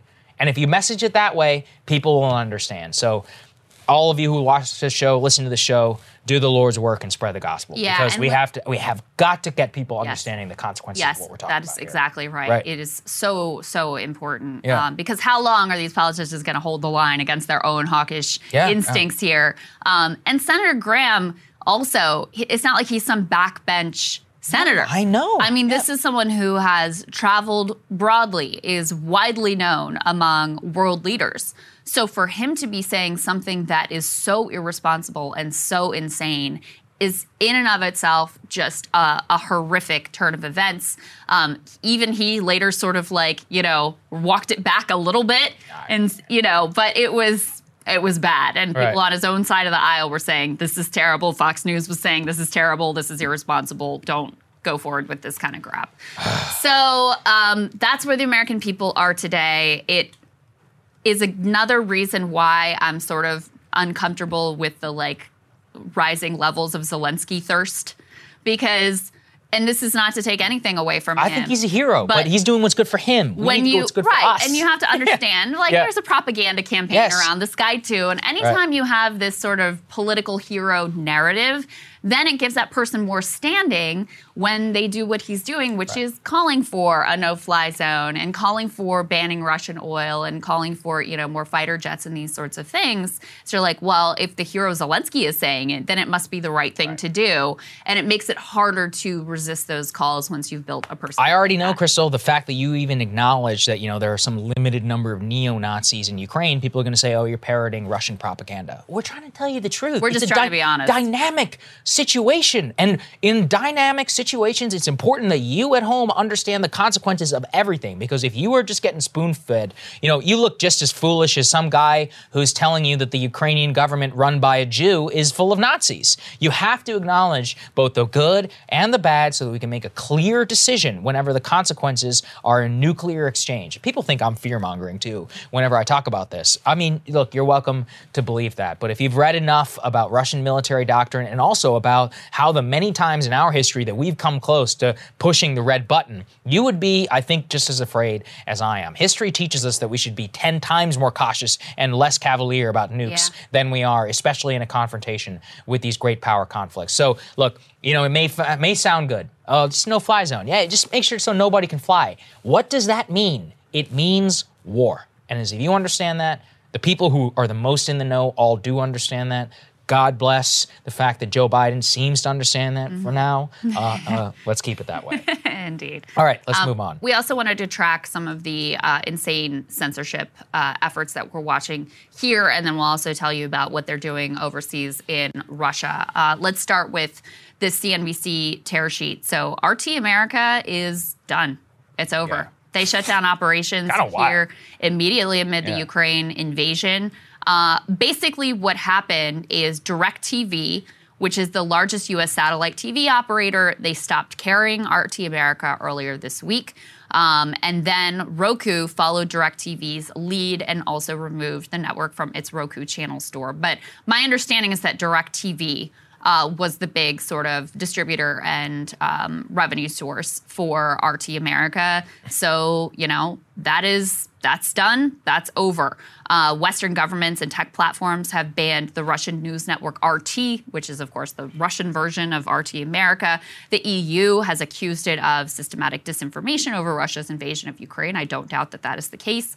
And we've also seen even so far as you know, Russian artists overseas being banned from, you know, losing their jobs or having their concerts canceled and things like that. So you see this sort of like xenophobic hysteria as well. Um, let's go ahead and put this Lee Camp tweet up on the screen. So Lee had a show on RT America, um, and he also had his podcast of 12 years removed from Spotify, and according to him, with no notice, his YouTube videos are also banned across Europe and the UK. So there is this, you know, mass movement to take off any podcasts, any sort of commentary that can even be considered to be affiliated with Russia. And, you know, this is this is not something that we support whatsoever. Um, this goes completely counter to the idea of free exchange of ideas. And we've talked about even in the most extreme situations where you have direct Russian propaganda um, from, you know, Sputnik and Pravda or whatever.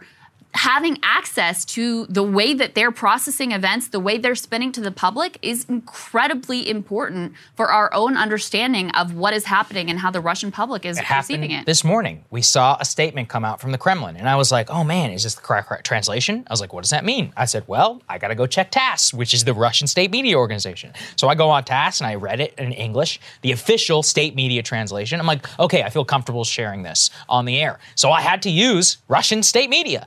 Whenever we talk about China, I do the same thing. I go and I read the Global Times. Now I should have access to that. No, the more that we have bifurcated information environments, the more screwed we are. You have got to understand what is the Russian point of view. My entire monologue today is actually going to be about this in terms of some of the thinkers that the Russians are listening to, what the most extreme view of that looks like.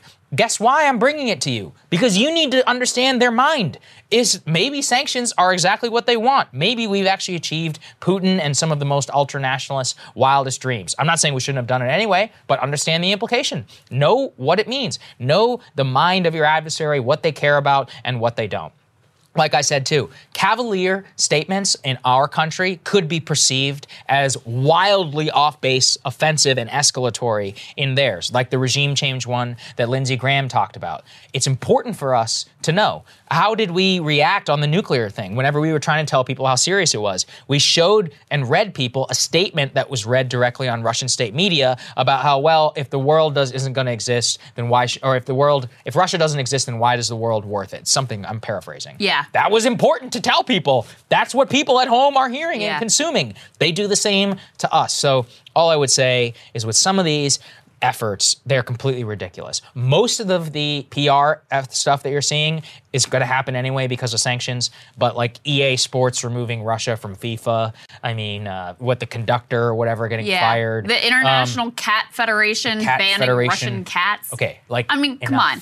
And and Like- I mean it really does get into a kind of like witch hunt neo McCarthyist um direction Yeah. because and we saw this in in the build up as well if you said anything that wasn't part of the sort of like sanctioned approved network people are very happy to call you a traitor you know if this is you should be tried for treason it's it's a, a type of hysteria that is incredibly anti-productive and just straight up scary because listen this is a complicated conflict and you have to have the ability to tell the truth about what's going on about you know parsing out okay who's involved in the conflict Ukraine has been accused of war crimes as well. Yeah. Um, you know, we have to be able to be able to talk honestly about those things too. They've been sort of trotting out Russian POWs and Yeah, which making- you're really not supposed to. which you're not supposed Yeah. to do. Yeah, and so and you know if the Russians were doing it, Right. um, which I think they may be as well, but if the Russians were doing it, people would be confident and comfortable calling that out. We have to be able to be fair-minded and even-handed here as best we can and sort through the propaganda, which is clearly being fueled by both sides of this conflict. We also wanted to highlight, though, I mean, there is an, an absolute crackdown on any kind of independent media or journalism happening right now in in Russia. Russia. Yeah. Oh, it's not even, it's not close. Okay. um, so let's go ahead and put this Daily Mail tear sheet up on the screen. Basically, every Western um, news outlet, uh, TV news outlet, has stopped broadcasting in Russia. They track their CNN, ABC, CBS News, um, Bloomberg, BBC, Canada's CBC. They're all uh, temporarily suspending operations. I believe the some of the print publications have remained. Uh, Times and the Post, I believe, are still there, but. This is all in response to actual legislation that is being passed which says that if you are, you know, if you are found guilty of spreading quote fake news, then you could be subject to up to 15 years Yeah. in prison. Um, so they are really uh, cracking down. There have been rumors of potential martial law. Putin swears that's not going to ultimately happen. But this type of uh, legal official punishment for having wrong think and you know accurately reporting on what's happening. For example calling it a mm-hmm. war or calling it invasion.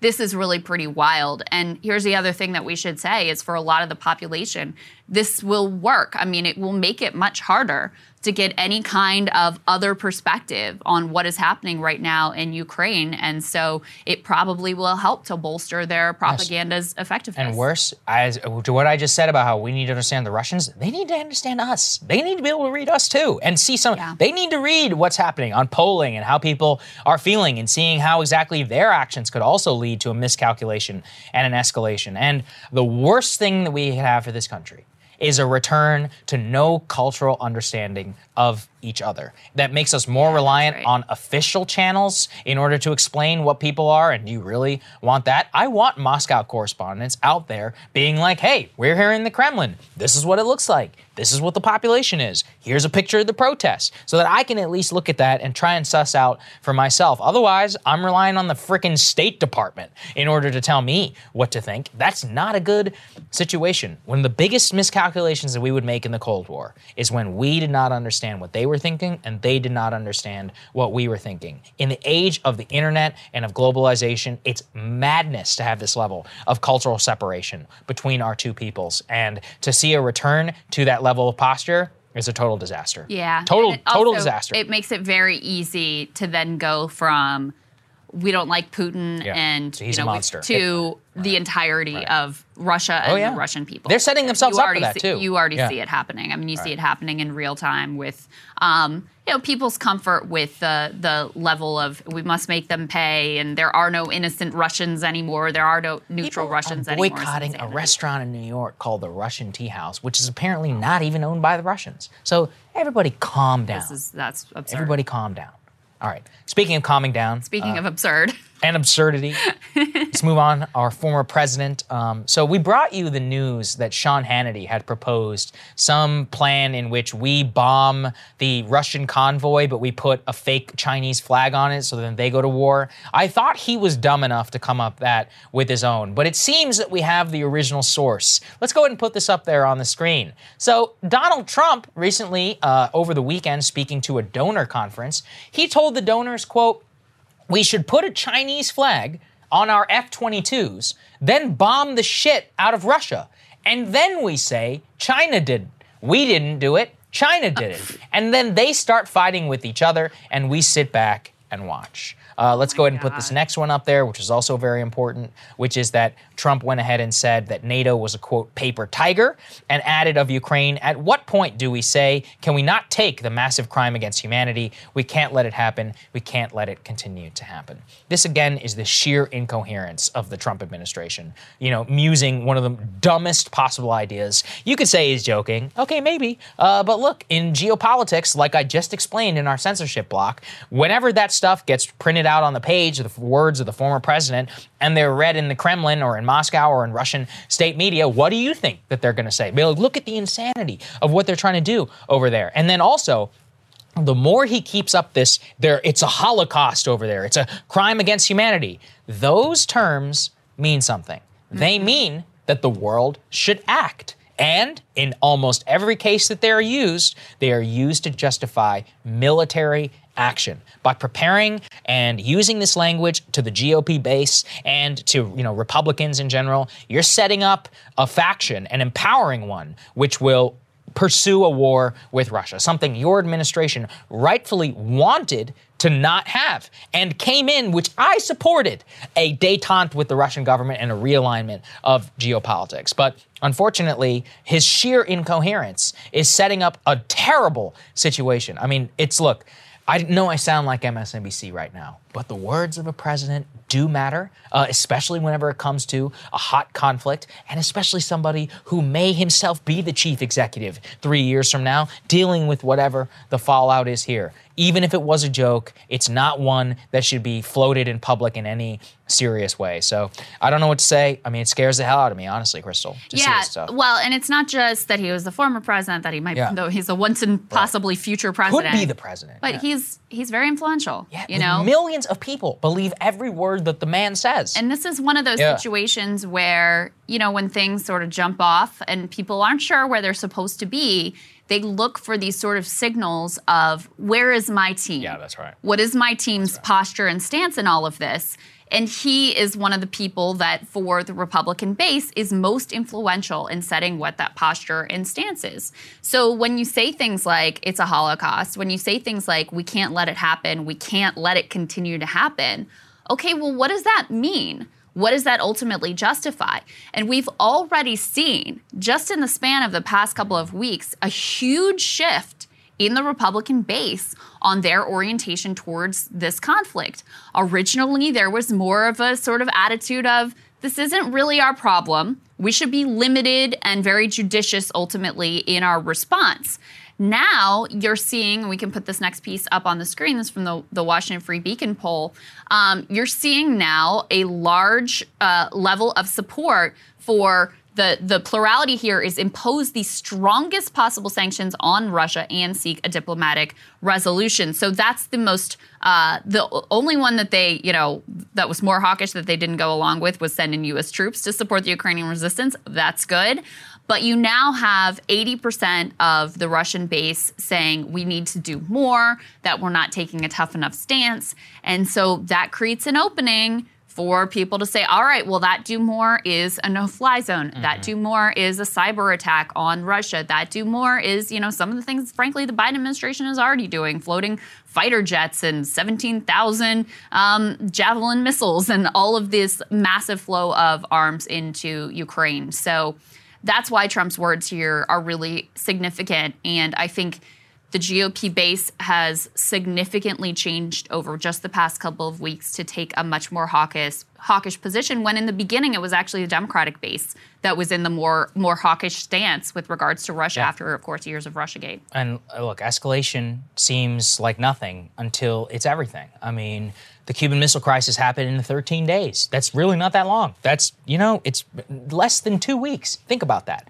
in terms of how quickly the geopolitical situation can escalate all the way up to the top and the brink of nuclear war. And all it takes is one wrong situation. And when you have a base and people who are pushing for something and people want to appear tough with big language, boom, that's that in the matter of seconds, you've just created an incredibly dangerous situation. So Trump's rhetoric here is, you know, worse than useless. It's actually, you know, it's escalating in terms of what he's saying about Chinese planes and all this stuff, some of the it's always he never ceases to amaze me uh, whenever it comes to this type of action. And look, if he's the president again, we're gonna have to grapple with that. Yeah, and then he's got his own propaganda network apparently in Sean Hannity and co Oh, to right, spread yeah. whatever insanity he you know cooks up in his. I Drink. knew Sean, you know, I should have known that this would have come directly from Trump's mouth. Really It's funny because you're you're totally right. Yeah. It definitely originated with Trump. When I first saw it, saw it, I thought, oh, he didn't even come up with this idea himself. Trump. This came from Sean Hannity. No, But no, no, you're no. right. It It's came the other from way. Trump. Yeah, yeah. this is a Trumpian. All right, Saagar, what are you looking at? Well, what is Vladimir Putin thinking? It's the trillion dollar question in a lot of ways. And one of the biggest problems Americans make is thinking of their adversaries across the world in a unidimensional terms. Like Putin is bad, China is bad, United Kingdom good. As usual in these situations, it's complicated. Someone can be both bad and foolish, but to different degrees than others before him in history. I've stated before the real reason I never thought that Putin would ever invade Ukraine was simply because he would be such an idiot to do so. He is now guaranteed a strong NATO with deployments to the east. He has invited geopolitical cancellation effectively of Russia, financial isolation, poverty for his citizens, a more hawkish Europe, and the distaste of the entire Western and allied Asian publics. So, why would any of this happen? Legitimate security concerns around NATO, they're not a good enough answer to stomach the response that Putin has now gotten. The only thing that really makes sense is ideology. And that's a powerful lesson for all of us. Too often people think that money is the root of all evil. And in many, many cases, it is. But when it comes to geopolitics, ideology actually becomes even more of a powerful drug only thing that can trump greed is an ideological commitment to something deep. And with Putin, it's really just a matter of seeing what his ultimate ideology is. Now, in the most extreme form, I found somewhat of an answer in Alexander Dugin. He's a Russian philosopher and a geopolitical thinker who, perhaps more than anyone in Russia, typifies what seems to be the Putin thinking in invading Ukraine. So let's go ahead and put this up there. Dugin's most influential work, it's called The Foundation of Geopolitics. It was written in the 1990s. It's recommended reading by the Russian military, and which Putin is almost certainly familiar with. It raised three distinct possibilities in 1997 that Russia should invade Georgia, it should annex Ukraine, and should attempt to separate Britain from the rest of Europe, and that the seeds of discord should be sown in the United States. Now, resistance liberals are having a field day with the latter two as evidence of a Russian plot. But the first two are way more interesting, as they're ones that the Kremlin actually can and did do. So the question for Dugin is why? Fundamentally, Dugin is opposed to what he calls Atlanticism. In other words, the influ- influence of the United States and the West on the Eurasian steppe, which organizationally he calls NATO. Now, firmly putting Moscow in the latter category separates Moscow from the rest of the European continent. What I find so interesting about Dugin is how simply typical he is of a Russian thinker if you're willing to go back far enough in time. The seminal conflict of the Russian Tsardom from the time of Peter the Great onward was do we modernize or do we stay true to our roots of Russian autocracy? Seemingly every czar from 1600 to 1900 was a battle between the influences of the West, the need to modernize the economy, but then the embrace of a Russian bear character, an embrace of autocracy, and an outright rejection of fanciful notions like freedom. This matters because it already aligns with Putin's landmark speech before the Ukrainian invasion, which I outlined for all of you here. One where Putin cast himself not as the heir to the Soviet Empire, but to the Russian Empire of long ago, where Ukraine and many of these former Soviet republics were not independent sta- states, but subject to his total control. Dugin's prescience on today's move into Ukraine really is noteworthy. He cheered the 2008 operation in Georgia, and in 2014 he cheered again the Russian annexation of Crimea. In fact, his only beef with Putin at the time was that he was succumbing to Western influence by only taking Crimea. He predicted that a war with Ukraine was, quote, inevitable, and noted that he and many of his thinking felt down, let down by the Kremlin because of what he saw as the interest of the moneyed elite and the liberals in Russia. While Dugin was effectively taken off Russian state media at that time and marginalized for his criticism of Putin, he didn't go anywhere. And in the interim seven years, it seems that Putin has found himself purging his government of as much Western influence as he can and following the Dugin playbook.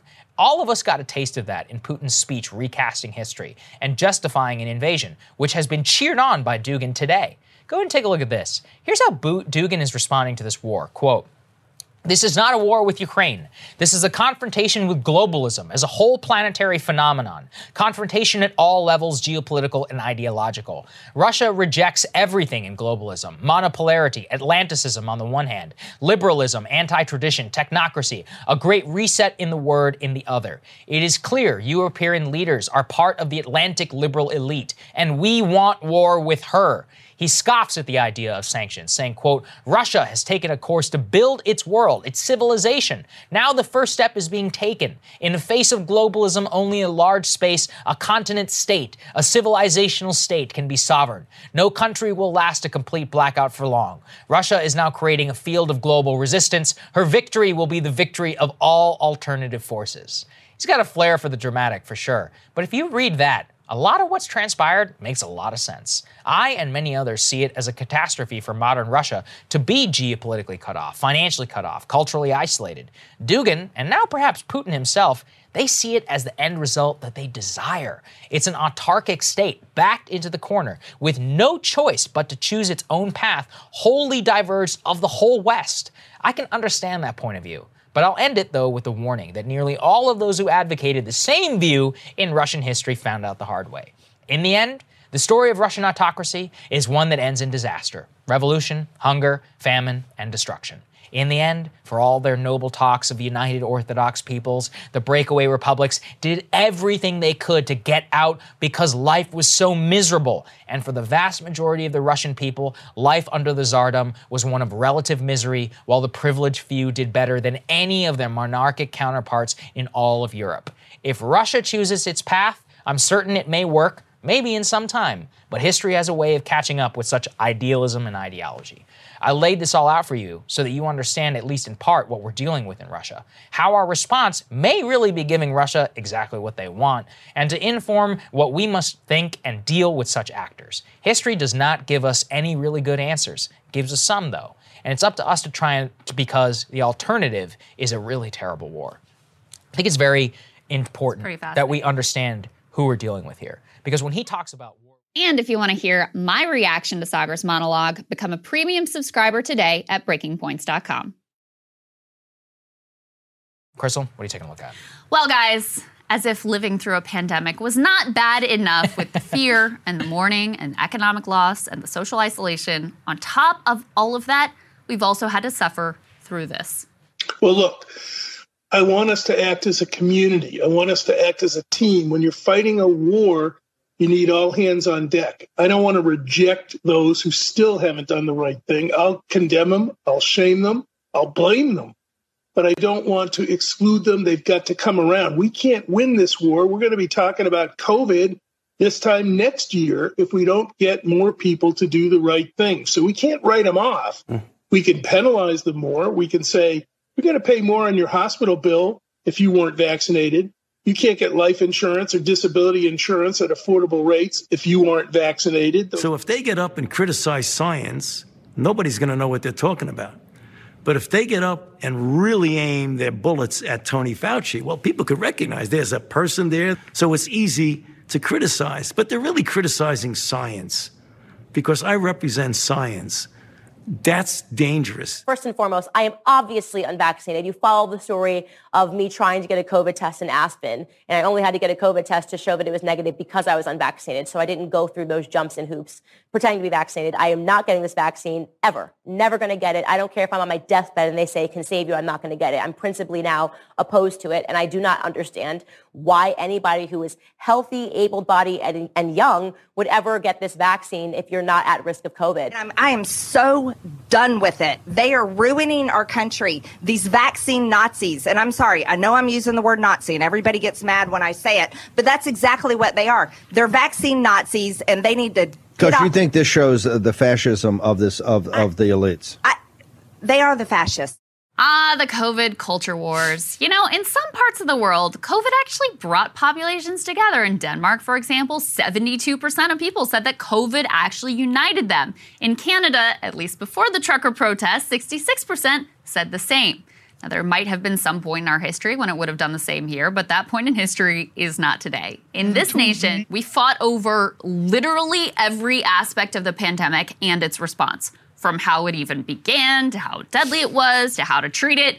We fought over masking, we fought over pool parties, over school openings, over school masking, whether ivermectin was only for livestock vaccine passports, vaccine mandates, and of course, the vaccines themselves. Signs proclaiming their faith in Dr. Fauci and in science itself sprouted in liberal lawns. As we speak, there are some number of truckers and their supporters camped out in Maryland to protest COVID policies. But a potential sign of the times, that trucker convoy has kind of seemed to lose the thread. One of the leaders told news outlets that in addition to COVID mandates, he was protesting issues as wide ranging as illegal immigration, foreign oil, trucking regulation, and critical race theory. He also said the protest was to demand justice for Ashli Babbitt, the Stop the Steal rioter who was killed by Capitol Police on January 6th. It says something that the most committed of COVID culture warriors isn't even sure that they've got that much to fight about on the pandemic front anymore. Could it possibly be that the COVID culture wars are finally ending? These media fueled fights have literally torn families apart, divided communities, and created world historic amounts of cringe content. Could we be moving on from this hellish phase of discourse and mania, the real end of a terrible era? After all, Almost all pandemic restrictions have actually now ended, even in the bluest of cities. LA, DC, New York, they've all lifted their mask mandates. The CDC says indoor masking is not really necessary. Schools are broadly open. And Let's Go Brandon Mann himself had this to say during the State of the Union. We have the tools we need. It's time for America to get back to work and fill our great downtowns again with people. People working from home can feel safe and begin to return to their offices. We're doing that here in the federal government. The vast majority of federal workers will once again work in person. Our schools are open. Let's keep it that way. Our kids need to be in school. this was incredibly significant. Biden is the leader of the Democratic Party, and he used his State of the Union to officially declare an end to the COVID culture wars. Biden saying we've got to keep schools and businesses open means that this is now the officially sanctioned polite society position. Reactionary liberals can't scream that you're trying to murder children or whatever when your position is literally the same as Joe Biden's. And there's another factor as well. Last year, in Biden's first address to a joint session of Congress, COVID dominated the speech and dominated the political landscape. In last week's State of the Union, it was Putin's war in Ukraine that dominated the speech, the coverage, and the reaction. There's nothing like war, actual war, and potential nuclear annihilation to focus the mind. Squabbles over masking policy, they kind of seem like small potatoes when put up against the history bending geopolitical turning point that we are all currently contemplating. Back over in the trucker chat, the war in Ukraine led to infighting as protesters debated whether they should somehow link their own cause in with the overseas conflict. Vice reports the Truckers for Freedom protest Telegram channel, which has 96,000 subscribers, saw some vigorous discussions on how exactly to make people care about their scattershot amorphous cause when the possibility of World War III was sucking up all the oxygen. One wrote, quote, truckers at this point can't compete with the world events, and if the movement won't transform and adapt, we won't have the impact that we want. The organizer of that Telegram channel even pathetically insisted that their protest of driving around in trucks and RVs was just as brave as the Ukrainians who are literally getting shelled and being starved by an invading army. Quote, what we see in Ukraine is not bravery, it's adrenaline and rush. Real bravery comes from a good dose of wisdom. The people fighting in wars are not brave, but pumped with adrenaline and lacking wisdom. This is bravery. Support the truckers. In the most telling sign, though, cable news seems to have moved on. As I write this, CNN's homepage of literally hundreds of stories has one post on COVID, and it's about how the numbers are getting better. The situation, it's similar over on MSNBC's homepage, where the only COVID related item is about Ron DeSantis' unhinged outburst about high school students wearing masks.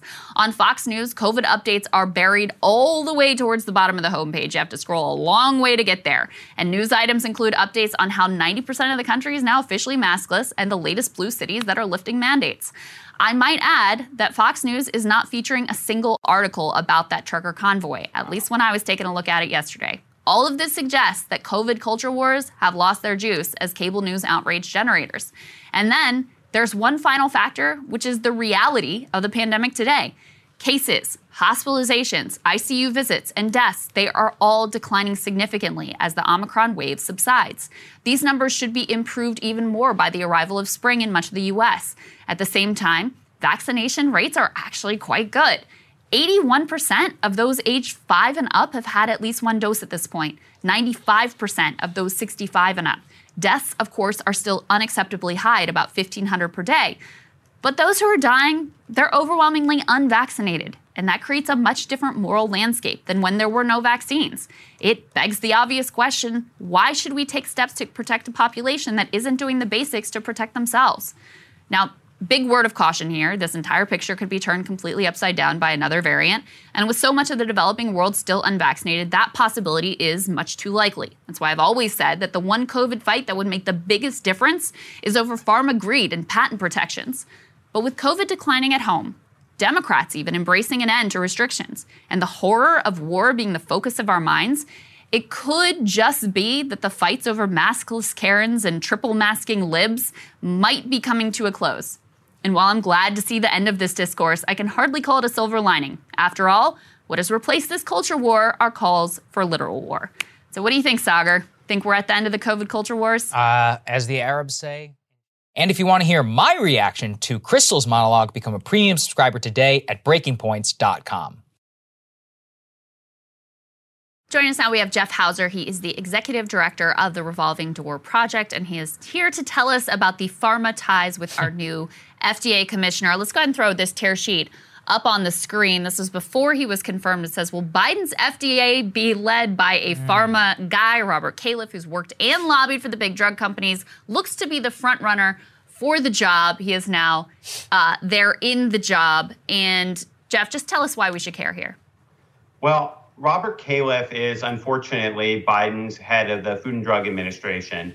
Uh, Joe Biden right now is focused on addressing inflation, reining in costs, and going after corporations. And yet he put in charge of the Food and Drug Administration somebody who has eagerly revolved between big pharma and big tech and the US government. And he has brought his expertise in government to his corporate benefactors. He's made a lot of money shilling on behalf of shaky drugs, not the best drugs, and on behalf of Google's extremely dystopian move into uh, health sciences, life mm-hmm. sciences. So he is not somebody I think that we can trust to rein in the power of big pharma, to pursue the government's ability to lower drug costs. And we just can't really trust the guy. Yeah. Okay. So let's go into some of those examples here um, that are laid out. Give us some of the worst examples in his career and why that matters in a time of, I don't know, a global health pandemic. Uh, yeah. So he um, was uh, involved with Johnson and Johnson, obviously one of the largest historical big pharma companies. Um, and one of their products was a shaky drug called Xarelto, um, one of these made-up words that basically just means profits for big pharma and he helped shepherd that drug to approval at the Food and Drug Administration after they had been a client of his, and he had in fact worked on that drug. Uh, he is somebody who left the so he became head of the FDA in 2015 after having uh, led a key component of the FDA, and there was serious uh, Senate concern at the time. Joe Manchin, Ed Markey, and others uh, who were very concerned about the opioid fight saw that uh, Califf was somebody who was indifferent to their concerns about opioids and one of the many people in government who has tens of thousands, hundreds of thousands of deaths on their hands for having allowed the opioid pandemic to occur.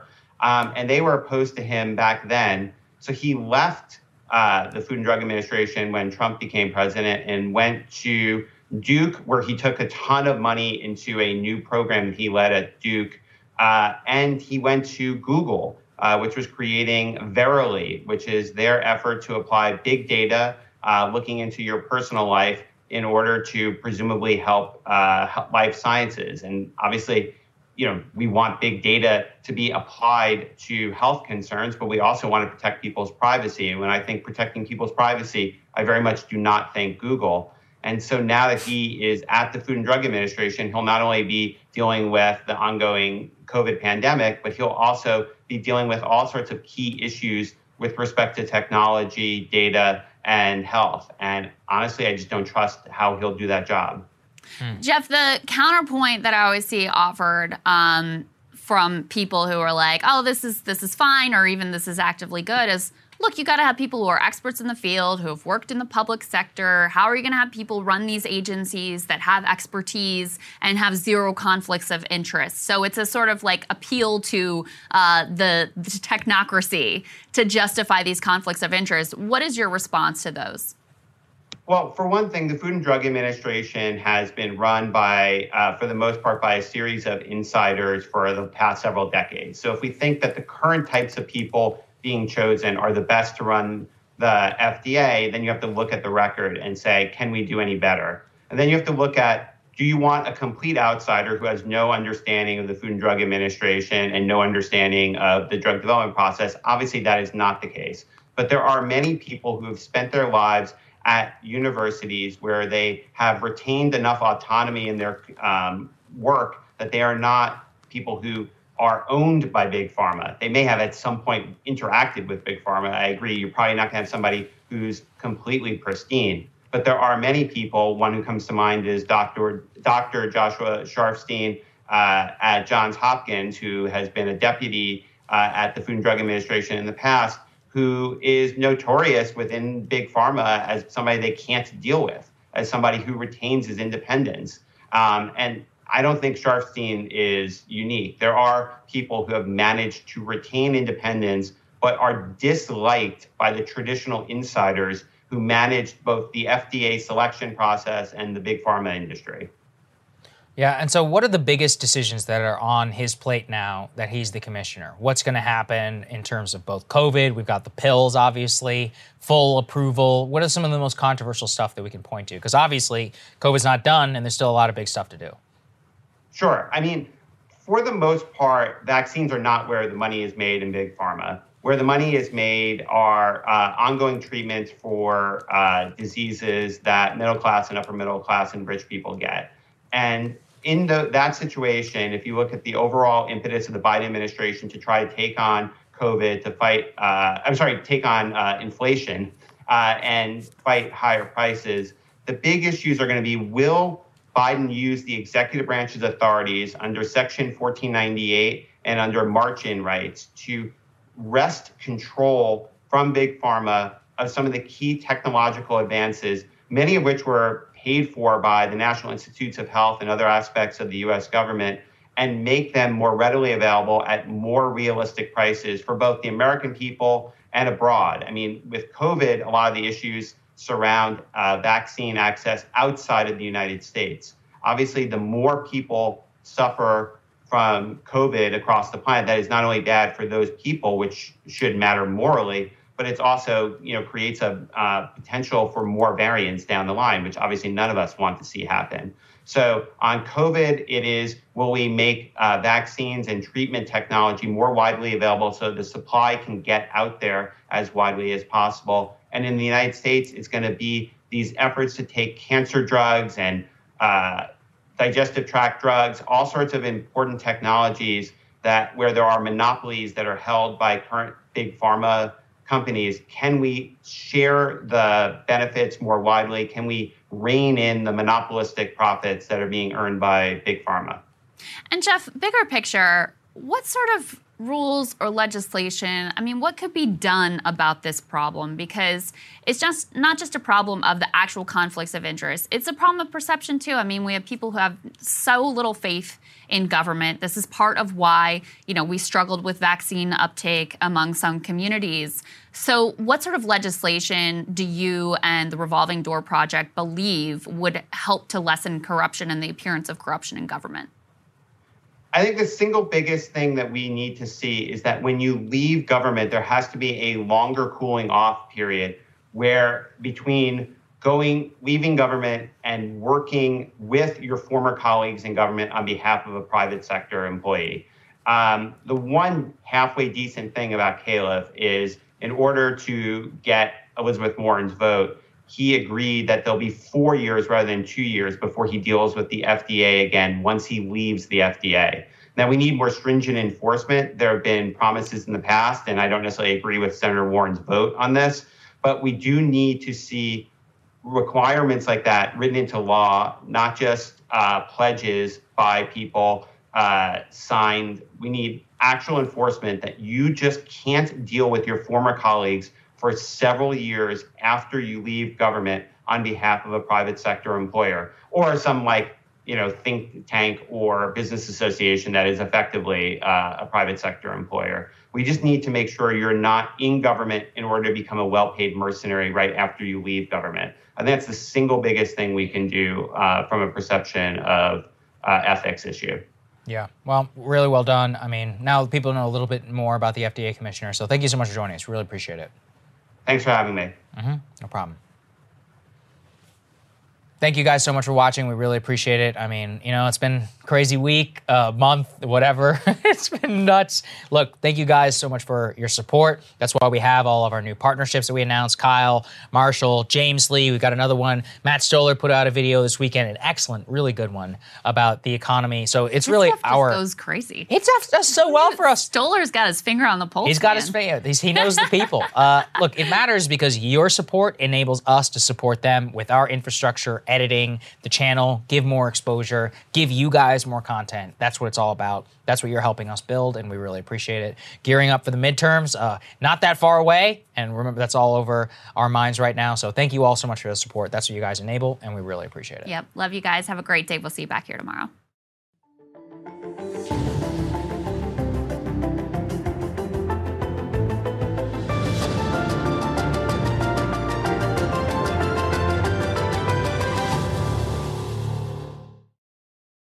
Trinity School of Natural Health can help you be part of the fast growing health and wellness industry.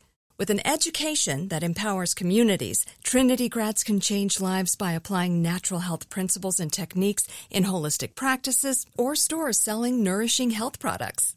Offering 19 online programs that fit your busy schedule, you'll get training to help turn your passion into a career. Enroll today at trinityschool.org. That's trinityschool.org. Open a limited time 11 month certificate at Kemba Financial Credit Union. At 5.25% APY, it's more than triple the national average, plus, it's a safe and secure way to grow your money. Visit your local branch or kemba.org slash CD for details. Offer expires May 31st, 2024. APY equals annual percentage yield. Restrictions apply. $500 minimum and $250,000 maximum deposit. Advantage status required. Comparison based on bank rate average. Federally insured by NCUA. This show is sponsored by BetterHelp. It's a simple truth. No matter who you are, mental health challenges can affect you, and how you manage them can make all the difference. That's why everyone should have access to mental health support that meets them where they are and helps them get through. BetterHelp provides online therapy on your schedule. It's flexible, simple to use, and more affordable than in person therapy. Connect with a licensed therapist selected just for you. Learn more at betterhelp.com. That's betterhelp.com.